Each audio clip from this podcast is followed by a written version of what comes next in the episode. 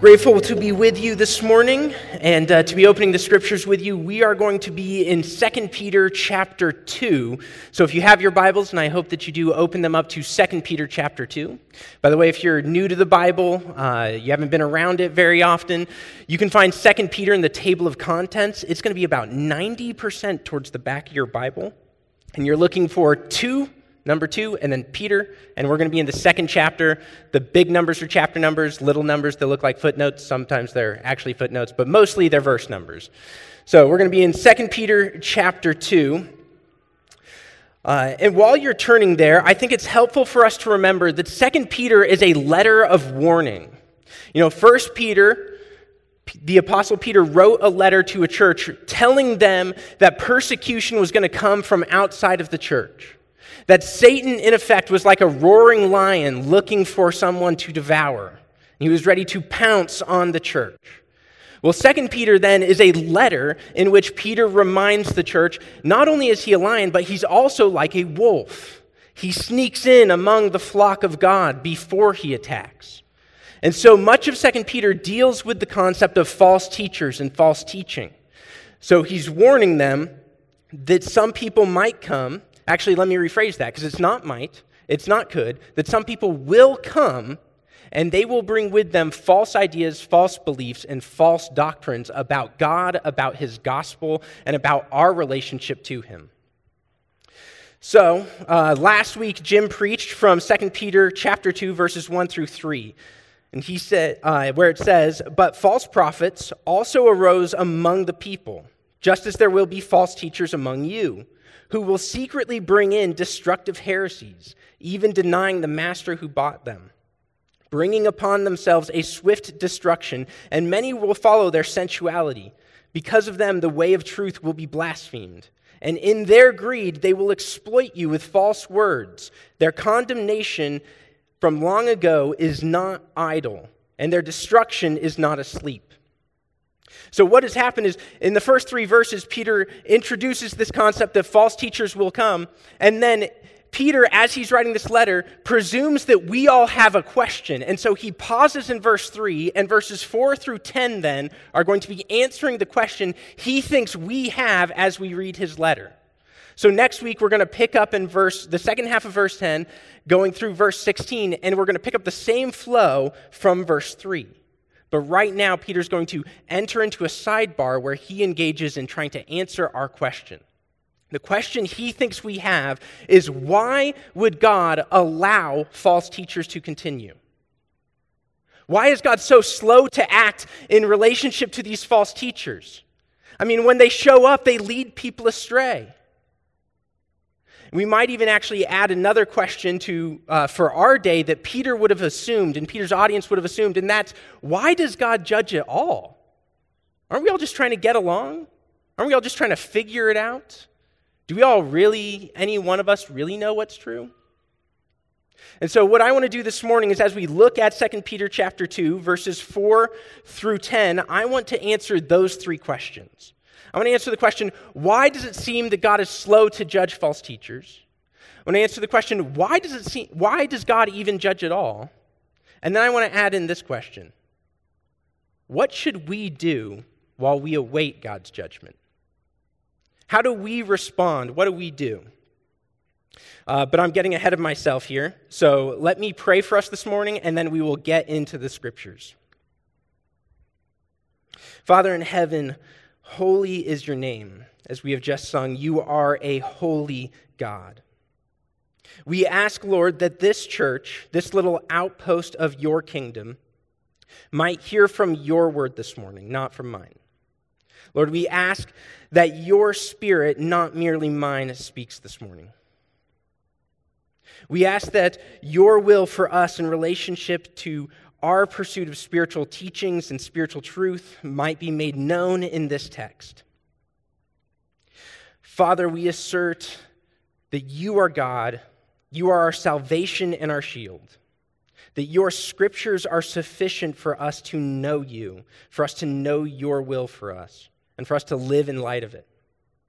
We ask forgiveness for any false teaching that we might believe in our hearts, and we ask forgiveness for are fallen desires that lead us into or entice us by this false teaching. And Lord, as well, we pray for those who believe false teaching, and we ask for compassionate hearts towards them. And so, Lord, I ask that the meditations of my heart, the words of my mouth, be honoring in your sight this morning. I ask that they be compassionate to those who struggle with false teaching. And so, Father, we pray that you be present with us, guiding us into your truth as we look at your word today. We pray these things in the name of your Son and our Savior, Jesus Christ. Amen. All right, like I said, in 2 Peter chapter 2, he begins with this explanation that false teachers will come in. And then he closes verse 3 saying, "Their condemnation from long ago is not idle. Their destruction is not asleep." And then what he does now is he unpacks what he means by that. And he says it's not asleep like the fallen angels. It's not asleep like the generation of Noah. It's not asleep like Sodom and Gomorrah. And so Peter thinks these three examples help us understand how God's judgment does in fact come. How God's judgment is not asleep. It is not slow. It is in right timing. So let's look at these three examples and sort of unpack them a little bit so that we are all on the same page as we think about those three questions. So example one is fallen angels. You know, it's a little bit hard to talk about angels because, just angels general, not just fallen angels. Fallen angels is a whole other story. But primarily that's because the Bible isn't first and foremost concerned with angels. There's no portion of the Bible where it just explains outright what angels are for. What you need to do is you need to piece things together from different scriptures. The reason for that is the Bible is primarily concerned with our relationship with God and God's work in history to save for himself a people. And so what the Bible tells us about angels only comes clear when those two things touch. And when the authors of Scripture, inspired by the Holy Spirit, think, I need to explain this about angels such that they understand what's going on in the story. So there's a lot of places we could look to unpack different things. I think there's some primary texts, Revelation 9, 13 through 15, Revelation 12, 7 through 9, Isaiah 14, Ezekiel 28, Luke 10, 17 through 20. We don't have time to unpack these all, and I know some of you are note takers, so I'm going to repeat them in 1 second again. But we don't have time to unpack them all, so I'm going to summarize them really quickly so that we can kind of have an understanding of what angels are for, what Peter is referring to. So again, those texts are Revelation 9, 13 through 15, Revelation 12, 7 to 9, Isaiah 14, Ezekiel 28, and Luke 10, 17 through 20. And in brief, what I think these explain is that God created the angels to serve him. But at some point in the past, one of the angels, known as the dragon in Revelation 12, led a rebellion of approximately 1/3 of the angels against God and the rest of the angels. That dragon, we are told, is the same character who sneaks into the Garden of Eden and tempts Adam and Eve. And we're also told he's the same character who throughout Scripture is picked up with the name Satan or the devil, meaning the adversary and the deceiver. And so this character leads 1/3 of the angels in a battle against God and his angels. In fact, let me be specific because sometimes you run into people who they have a lot of fear over who the devil is. And when they think about the metaphysics of the cosmic world and how everything works, they think there's God, and then on equal or similar footing, there's the devil. But that's actually not the picture the Bible paints. You see, in Revelation 12, when it's talking about this event, this war between the angels, it explains that it wasn't God's primary champion, the Son of God, Jesus, who we meet in the Gospels. It wasn't him who came out and defeated Satan, the dragon. It actually says that God dispatched the archangel Michael to fight against him. So Michael casts Satan out of heaven, casts the dragon out of heaven, which is fascinating because that means that God hasn't even flexed his muscle yet. He was like, well, A third of the angels are at war. Michael, go deal with it. He hasn't even really engaged at this point. So what I want you to hear from that is, we, like we sang before, have no need to fear, in some final sense, the devil. For it was another fellow angel that defeated him originally in the war in heaven. And so what happens is the dragon, the devil, Satan, fall with one-third of the angels. Some are cast to earth, such that they actually encounter Jesus as he wanders around in his ministry. Some, however, are bound. They are put someplace dark, gloomy, a dungeon of sorts. That's what 2 Peter is getting at here. For God did not spare the angels when they sinned, but cast them into hell, committing them to chains of gloomy darkness to be kept until the judgment. Peter's saying there's a coming judgment, and some of these fallen angels have been bound up awaiting that time. Yes, some are wandering around, some encounter Christ, but as well, there are some who have been bound, awaiting this time of final judgment. Peter then moves on to his second example, the flood generation. And he says, I lost my place. If he did not spare the ancient world, but preserved Noah, a herald of righteousness, with 7 others, when he brought a flood upon the world of the ungodly. You see, Peter, he gets a bit more practical, a bit more familiar here. He enters into the story of Genesis, and he says, there was a time in which the ungodly expanded. You know, the narrative of Scripture is that God created this world at peace with him, in relationship with him. And then, after temptation, humanity fell and sin entered the world. And from that point forward, man at birth is both a sinner by nature and choice, we are told. Here's what our doctrine statement for the EFCA says about this. We believe that God created Adam and Eve in his image, but they sinned when tempted by Satan. In union with Adam, human beings are sinners by nature and choice, alienated from God and under his wrath. Only through God's saving work in Jesus Christ can we be rescued, reconciled, and renewed. So once sin enters the world, it corrupts everything. And it moves through the population such that in Genesis 3 you have sin enter, in Genesis 4 you have a brother kill another brother, and by Genesis 6, here's how the world is described. Genesis 6, verses 5 and 6. The Lord saw the wickedness of man was great in the earth, and that the intentions of the thoughts of his heart was only evil continually. The Lord regretted that he had made man on the earth, and it grieved him to his heart. The result of this is that God judges the world. He sends this deluge, a flood upon the world, to cleanse it from the ungodly. And then Peter moves on his third example. Sodom and Gomorrah. If by turning the cities of Sodom and Gomorrah to ashes, he condemned them to extinction, making them an example of what is going to happen to the ungodly.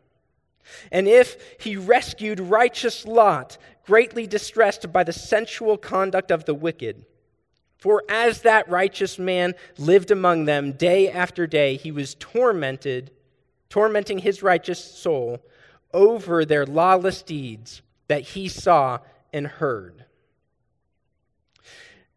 And so Peter explains, God has judged the angels, God has judged Noah's generation, God even judged these cities, that Genesis 19, which tells us the story of Sodom and Gomorrah, describes this way. It says God's judgment was that the Lord rained on Sodom and Gomorrah sulfur and fire from the Lord out of heaven, and that he overthrew those cities and all the valley, and all the inhabitants of the cities, and what grew on the ground.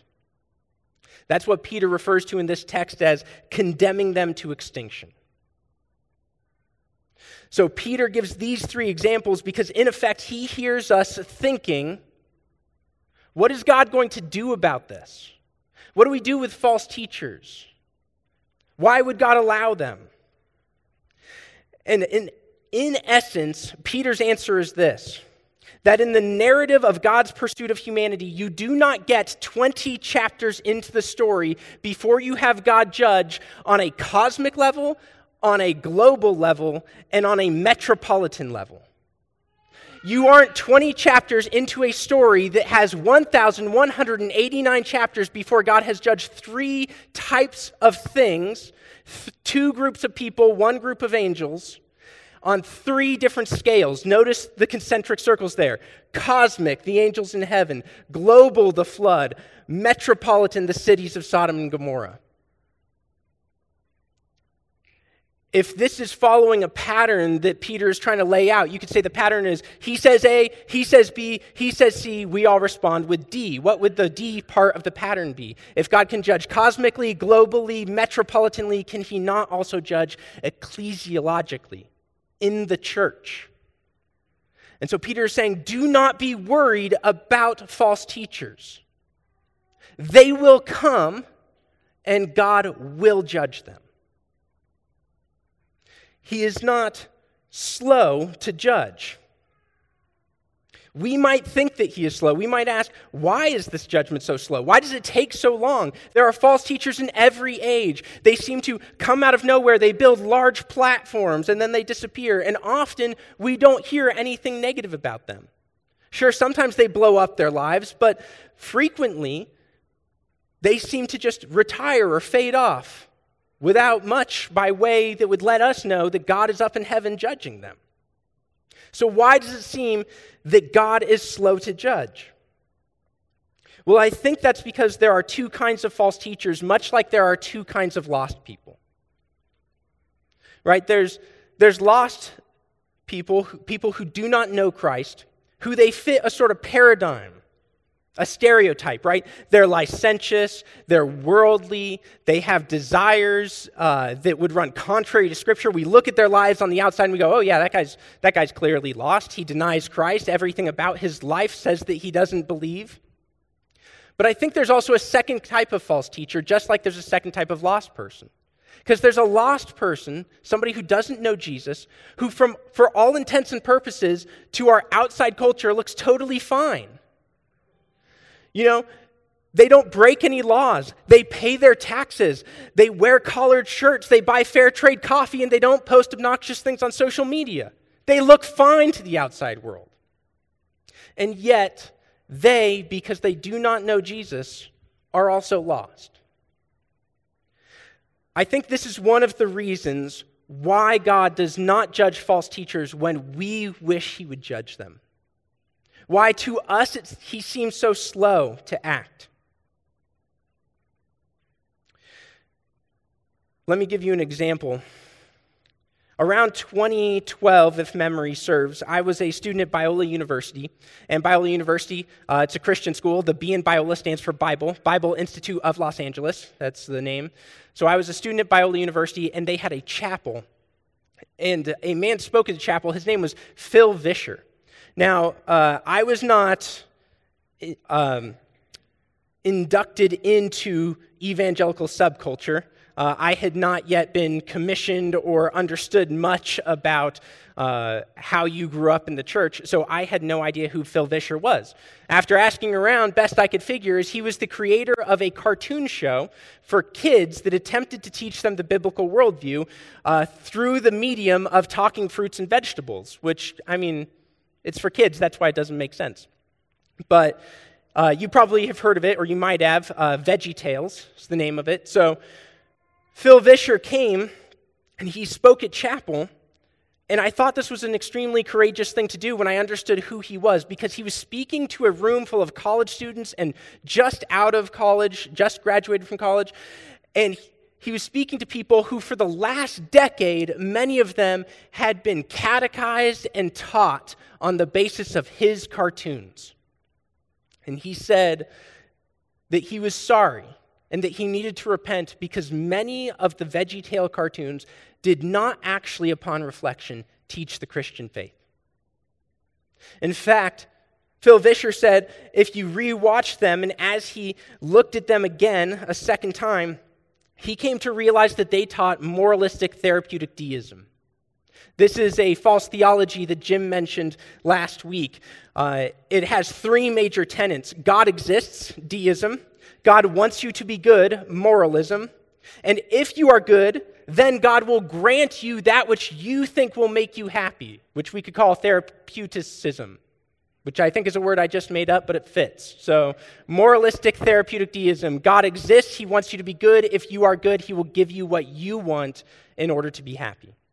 The problem with that is that that actually flips the entire gospel on its head. The gospel is not a message about whether or not you're good enough. The gospel is not a message about how God can provide what you want to be happy. The gospel is fundamentally a message about how while we were still sinners, while we were not good enough, while we were enemies of God, Jesus Christ died for us. God did what we could not do. The Son of God became a son of man so that in his work many sons of men could become sons of God. That is the gospel. It is not if you clean yourself up and look tidy enough on Sunday morning, he blesses you with a good life. It is that he came and died for you. So Phil Vischer looked at his old episodes of Veggie Tales. I believe at this point he was trying to remake the series. And so he kind of went through them to figure out what stories these various fruits and vegetables had already reenacted. And he decided, this is actually not the gospel. I am teaching these kids moralistic therapeutic deism. And he repented of that false belief, and he turned and he started trying to go a different way. I think that's one of the reasons why it seems to us that God is slow to act, because false teachers, though they have lots of influence, though they will lead people astray, they are still broken, fallen people who God has compassion on. Not all of them turn back. Not many of them repent. But do we not also believe in a God who leaves the 99 to find the one? And so sometimes it seems to us that God is slow. But keep this in mind. We'll touch on this passage when we get further into 2 Peter. 2 Peter 3:9. The Lord is not slow to fulfill his promises, as some count slowness, but is patient toward you, not wishing any should perish, but that all should reach repentance. Why is God slow by our outside standards? He is not slow. He is patient because he desires all to be saved. He is desirous of our repentance. But maybe, like I said, I've gotten ahead of myself, because maybe the problem is that you don't read these passages and think, why does God seem so slow? You read these passages and you think, why does God judge at all? I mean, aren't we all trying to get along? I don't know about you, but I'm a football fan. I'm in Arizona, so I'm out of my home state where I have grown up. So I apologize in advance, but I'm a 49ers fan. You guys, if you're Cardinals fans, you have a better record than us, so you shouldn't be offended. But I'm a 49ers fan, and there's this old trope with the football where when you would watch a football game, there would be one dude in the back of every end zone with a clown wig on for some not discernible reason and a poster board that in block letters said John 3:16. And every time I see that guy, it's a different guy at each stadium, I presume, because there's lots of games and they're in lots of cities. But every time you see one of those poster board evangelists, I'm always mildly surprised that it doesn't read Matthew 7:1 across it. Because Matthew 7:1 is a passage that more frequently and more, at least in terms of what we would think about our culture, captures what we believe. Matthew 7:1 says, "Judge not that you be not judged." I'm always surprised that that's not the first Bible verse that a lot of people learn in America, because we like to think of ourselves as a live and let live culture. We like to think that we don't pass judgment on people and they don't pass judgment on us. And that's what good people do. We don't judge each other. So why then would God judge? You know, there's actually people who have influence and who have had major effects on the church who would say not only should God not judge, but it's actually wrong for God to judge. One of these recently passed away, the late Archbishop Desmond Tutu. He said, "I would not worship a God who is homophobic.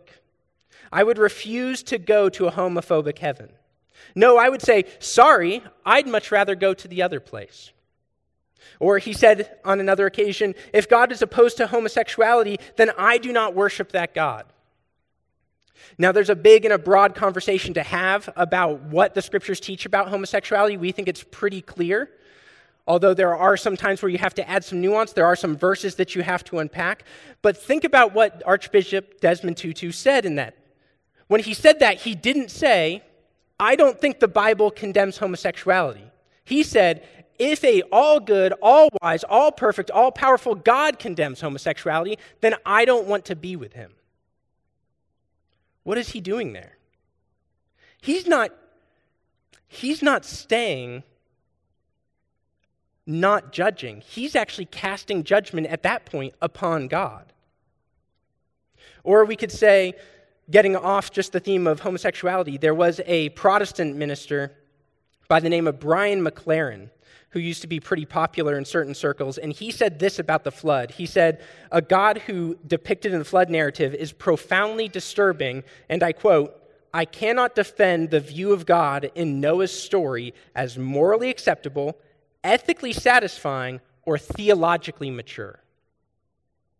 Sorry, what God of Genesis 6 is not morally acceptable? Ethically satisfying?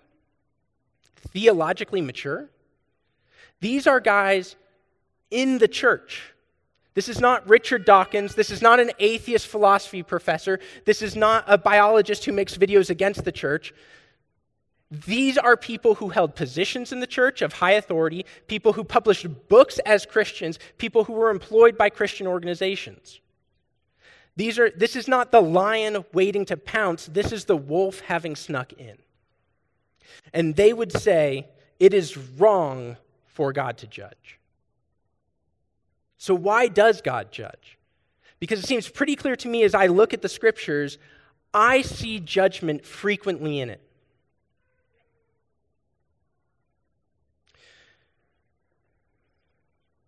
You know, I think to a certain extent it has to do with the fact that there's two ways to deny what scripture teaches.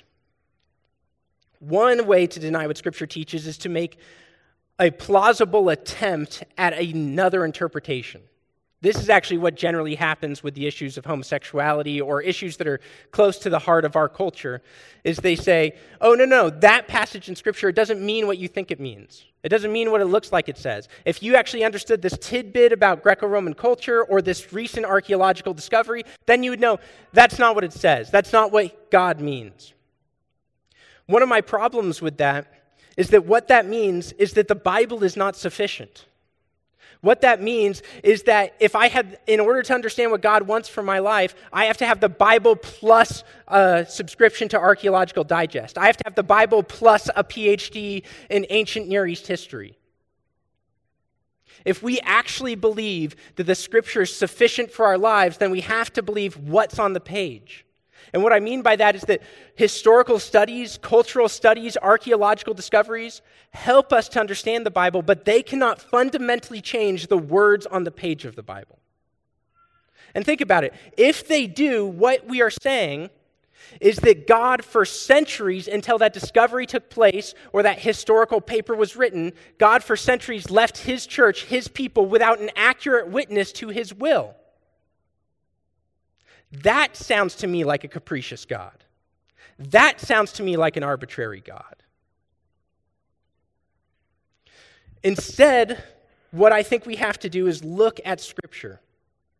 But that's not the only way in which people often go astray. A second way is that they presume, and this is what McLaren and Archbishop Tutu were doing, they presume they have the moral high ground. And then they cast judgment upon God.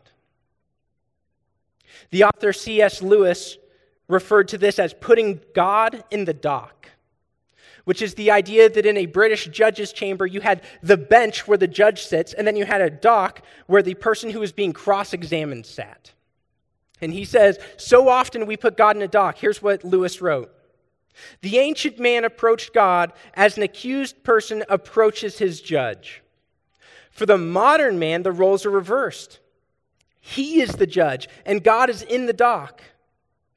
Don't worry, he's a quite kindly judge.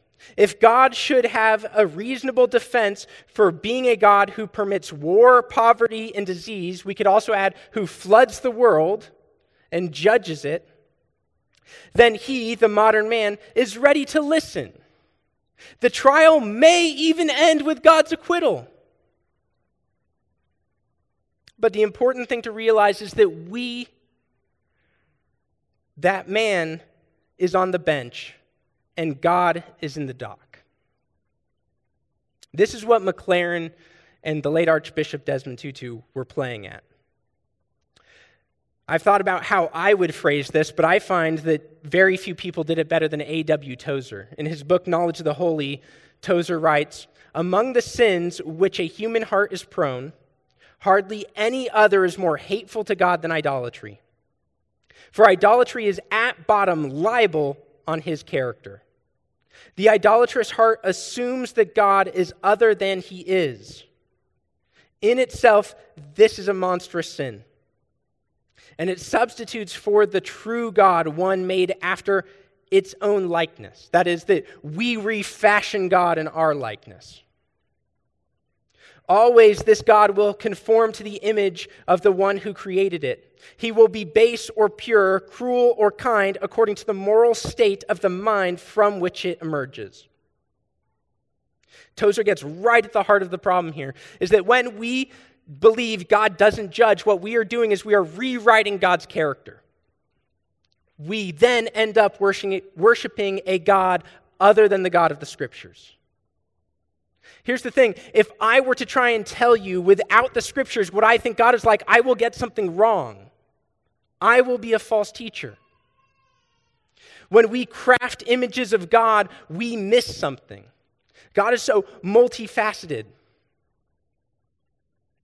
His character is unchanging, but it is complex when we think about it because it goes beyond what we are used to.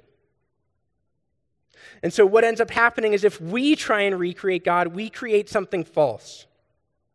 And from a false God will come an entire false theology and a false religion. One that we encounter today frequently is called progressive Christianity. This has actually been around for quite some time. In fact, a long-deceased theologian named H. Richard Niebuhr summarized the belief of progressive Christianity this way. He says, "A God without wrath brought men without sin into a kingdom without judgment through the ministrations of a Christ without a cross." So why does God judge? God judges for two reasons. First, God judges, as we have already sung and heard today, because he is holy. It's one of the first things that we profess.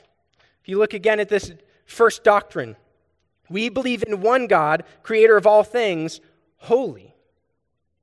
The first thing we want to profess about God after saying how many there are and his relationship to us, creator, creation, is that the fundamental attribute of God's character is holy. Now, holy means two different things. Holy can mean set apart or other than. This is the idea that God is creator and everything else is creation. Therefore, God is other than. He is different than everything we encounter in this world because everything we encounter in this world came from him. There was a point where everything you encounter in the world did not exist. It was created. But God is not like that. God is creator, not creation. He has no beginning and he will have no end. And because of that, he is other than what we normally encounter. Here's how the Scriptures describe it. In Exodus 15:11, "Who is like you, O Lord, among the gods? Who is like you, majestic in holiness, awesome in glorious deeds, doing wonders?" Or the prophet Samuel in 1 Samuel 2:2, "There is none holy like the Lord, for there is none beside you. There is no rock like our God." Rock, like a foundation. There is nothing on which to build your life like our God. Or 2 Samuel 7:22, "Therefore you are great, O Lord God, for there is none like you. There is no God beside you, according to all that we have heard with our ears." King David there is saying he has encountered many things, he has heard many things, lots of philosophies have come to him, lots of theologies have been said to him, and yet he has never heard one theology, philosophy, or sentiment that rivals that about what he's heard about God. And so holiness can mean he is other than, he is set apart. But holiness also points to God's moral purity. You know, we also see this in 1 Peter 2:22. And this, by the way, is written by a man who looked at Jesus Christ and called him the Holy One of God. Peter writes in 1 Peter 2:22, he committed no sin, neither was deceit found in his mouth.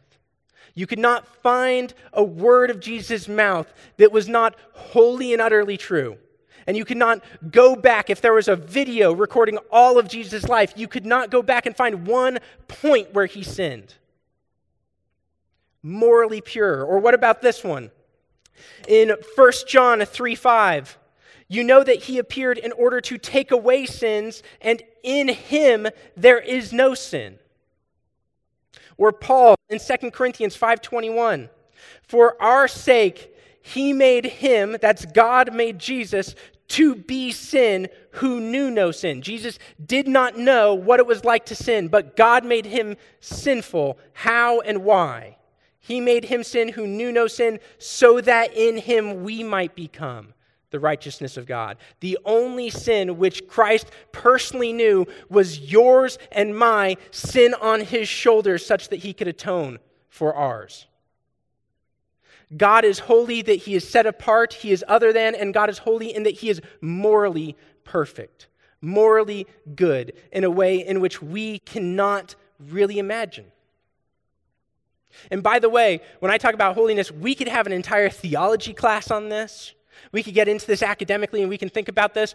But at rock bottom, when we think about God's holiness, there is a part of us inside that should shake with terror.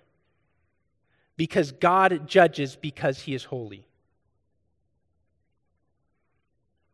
Which is why one of the other things that is fundamental to understand about God is not just that he is holy, but that he is not only loving, but the source of all love. You see, the second reason God judges is because he loves us. One of my favorite doctrines in all of Scripture is called the simplicity of God. And what that means is that God is a simple being. You can't divide him up. Which fundamentally, one of the practical applications of that is that you cannot read the Scriptures, look at a particular story in the Bible and go, this story is a story about God's judgment. Oh, and this story over here, this story is about God's love and grace. He is simple. All of his characteristics are functioning at the same time in the same acts. You know the difference between them? It's our relationship to him in those acts. Because I actually believe this with the bottom of my heart, that the only way you could say, I don't believe in a God that judges, and in fact, I think it would be wrong for God to judge something, is if you don't actually believe the characters that this book talks about were real people. Think about this. Do you realize how the generation of Noah was described? Do you realize what the cities of Sodom and Gomorrah were like?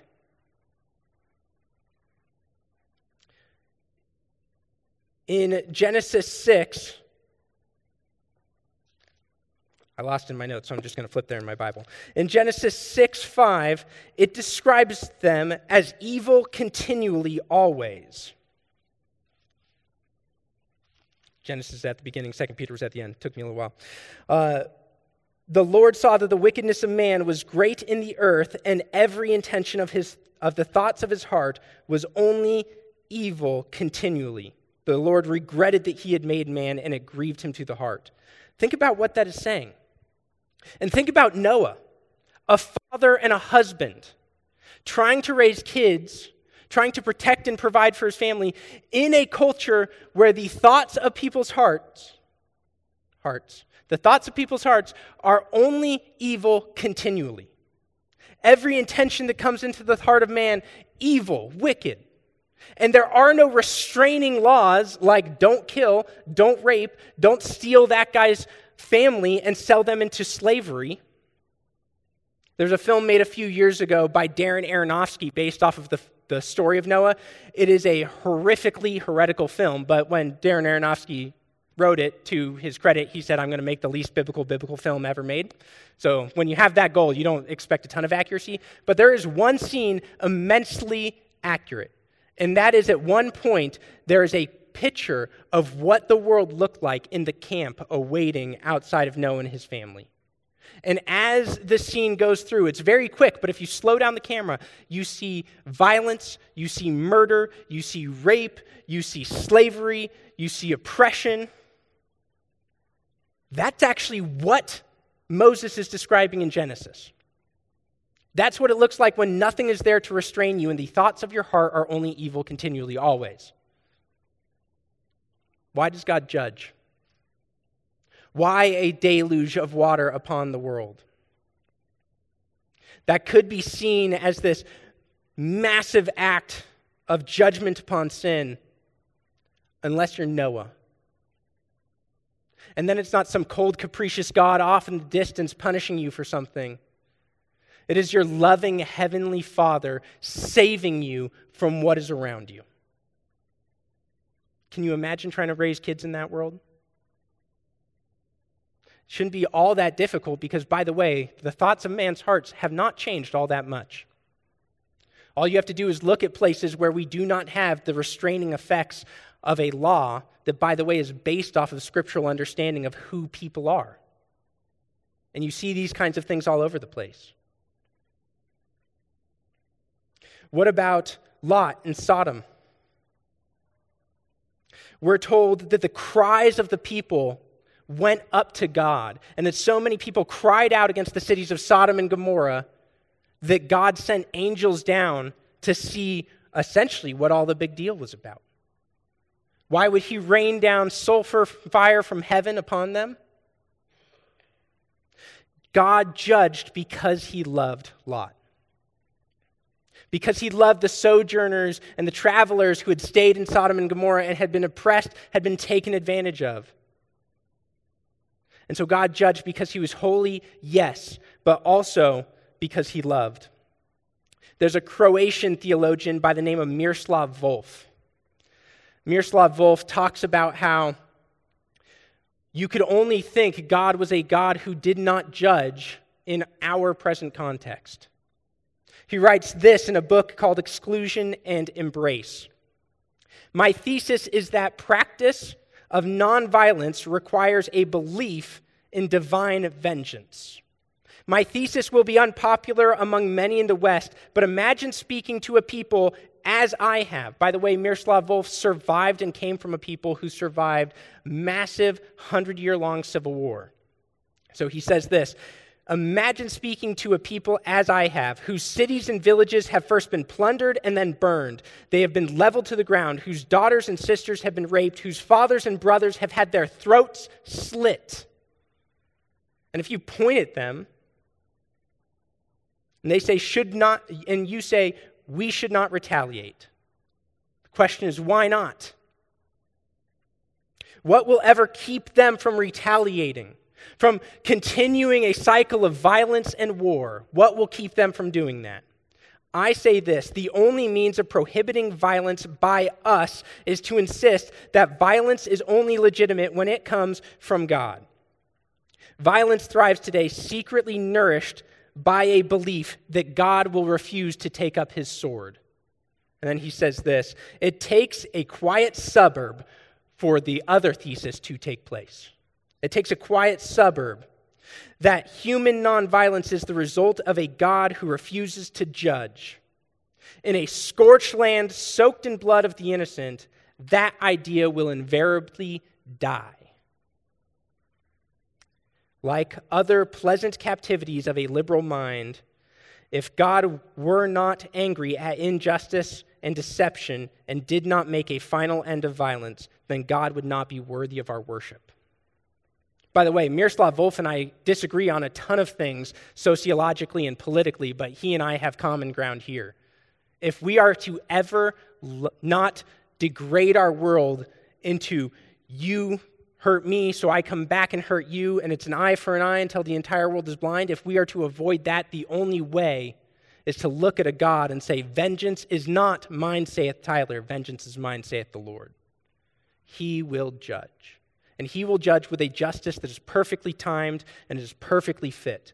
If it's up to me, I will either go overboard and thus victimize the other, or I will underserve justice, and it will not have taken place. But God is perfect in his pursuit of justice.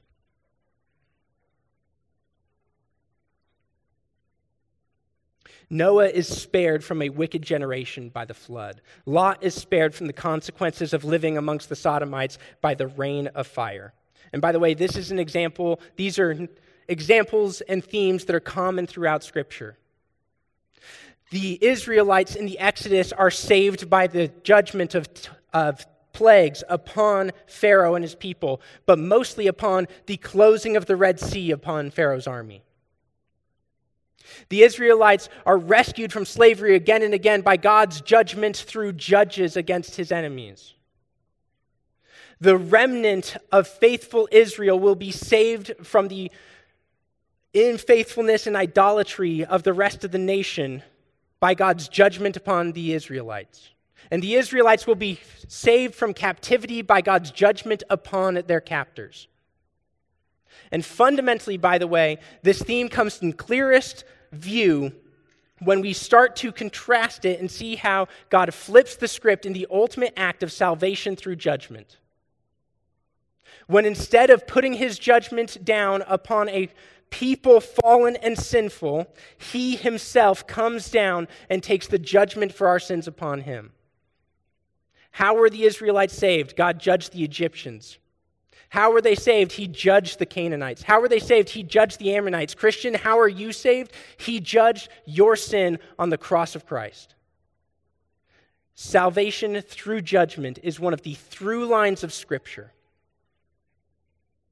And so when we think about why God judges, why does he judge? Because he is holy and he cannot let sin go unpunished. And he also judges because he deeply loves you. So what do we do while we wait for God's judgment? Both God's judgment upon false teachers and God's final judgment.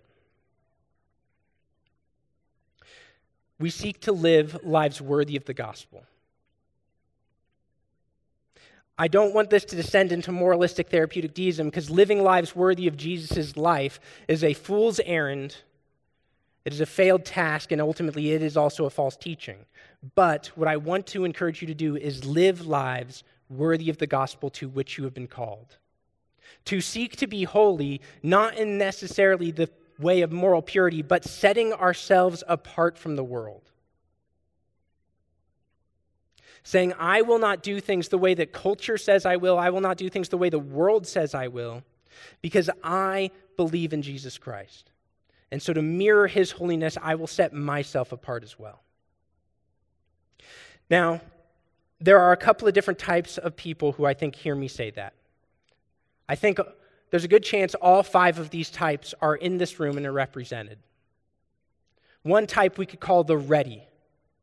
It's the new year, you're a go-getter, you have come into this and you've thought, I've thought out my Bible reading plan, here's how I'm going to improve my prayer life, I am ready, let's live lives worthy for the gospel.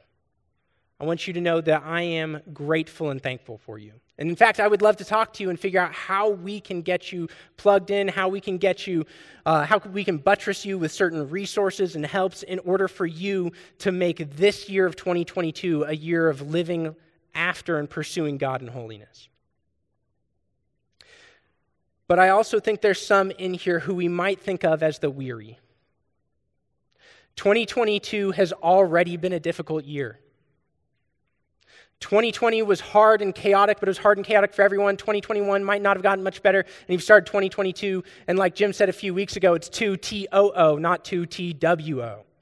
And you think, oh, and now Tyler's going to get up here and tell me I got to read my Bible more, and I've got to pray more, and I just feel so burdened and so weary.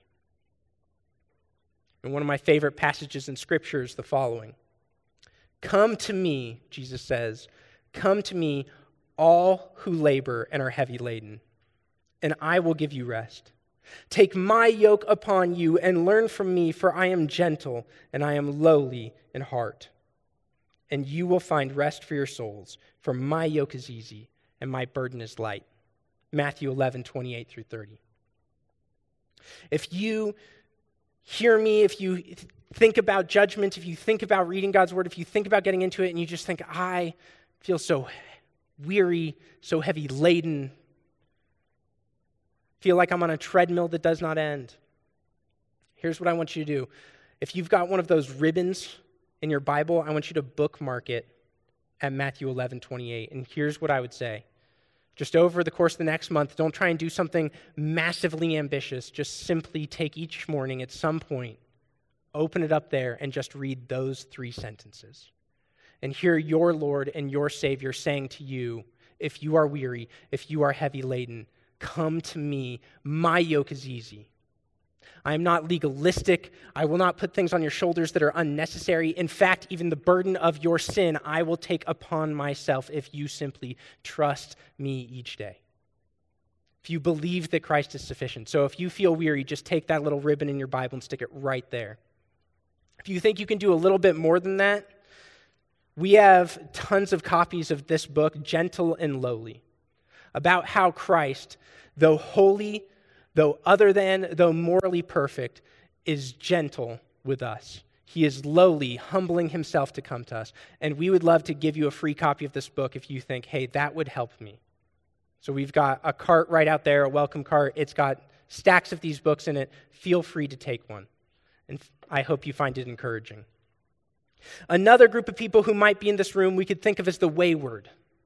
You've come back to church because it's your New Year's resolution to start taking your faith seriously, get back on track. But life, maybe through a bad relationship or change in circumstances or location, has thrown you off what you would normally be doing, and you now feel like you're disconnected from God. You feel like it's been a while since you've been living for God, and you feel wayward. And you're trying to figure out, how do I get back on the right path? To you, I want you to hear this. We are so happy you are here. I personally would love to talk to you and figure out what do we need to do to help you get there. This is not a church where we just all pretend to be clean, upstanding, good Christians with no problems. This is a church where we recognize that people come from all sorts of situations, trials, and struggles, and we want to help you along the journey. We want to help you understand what it looks like to learn about Jesus, to love like Jesus, and to live for Jesus. And so please, come find me, come find another member of our staff, and just let us know, hey, I am trying to get back on the right path here. There's nothing that would give me more joy than to be able to have that conversation with you today. There's a fourth and a fifth group that might be in this room. To be honest, these two groups of people might be difficult to tell apart, so I'll address them at the same time. The lazy and the lost. Jim addressed the lazy earlier in our series through 2 Peter when he said that we are to make every effort in our pursuit of Christ.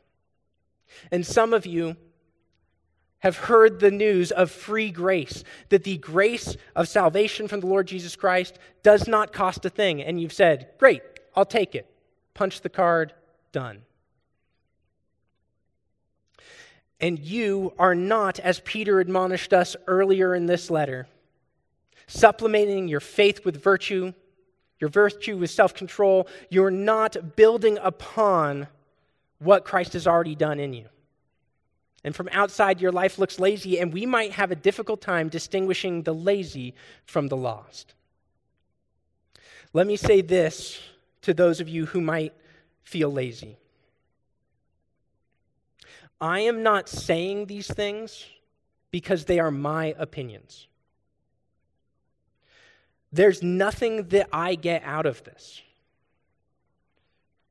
In fact, if you think that I might be saying this simply because it's some sort of the protocol here at Journey Church and there's something in it for me, what I would love to do is direct you towards another church where you can go and plug in there so that you know I don't have a dog in this fight.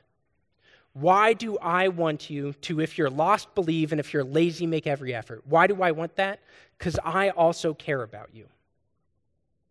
I don't know you the way God knows you. I don't know what struggles you have in your life, but when I think about people who might suffer because they either have not pursued wholeheartedly Christ or because they have walked away and wandered away from Christ. My heart breaks. Christ is not some killjoy, and his rules are not some sort of burdensome obligation. In fact, Jesus himself said in John 10:10, "The thief comes to steal, kill, and destroy, but I have come that you may have life and have it to the full." You only get that when you run after Christ, the fullness of life that he intended for us.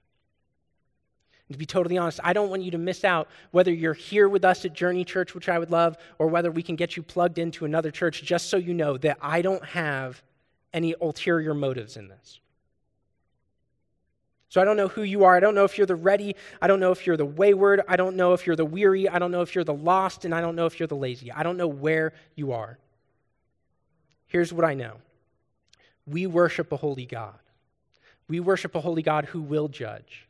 And he will judge both to uphold his character, and he will judge those who are hurt and harmed by sin. Or he will judge because he loves those who are hurt and harmed by sin. And so that's where I wanted to leave you guys with today. That we can be spared from the judgment of God by the love of God in Christ. So would you pray with me?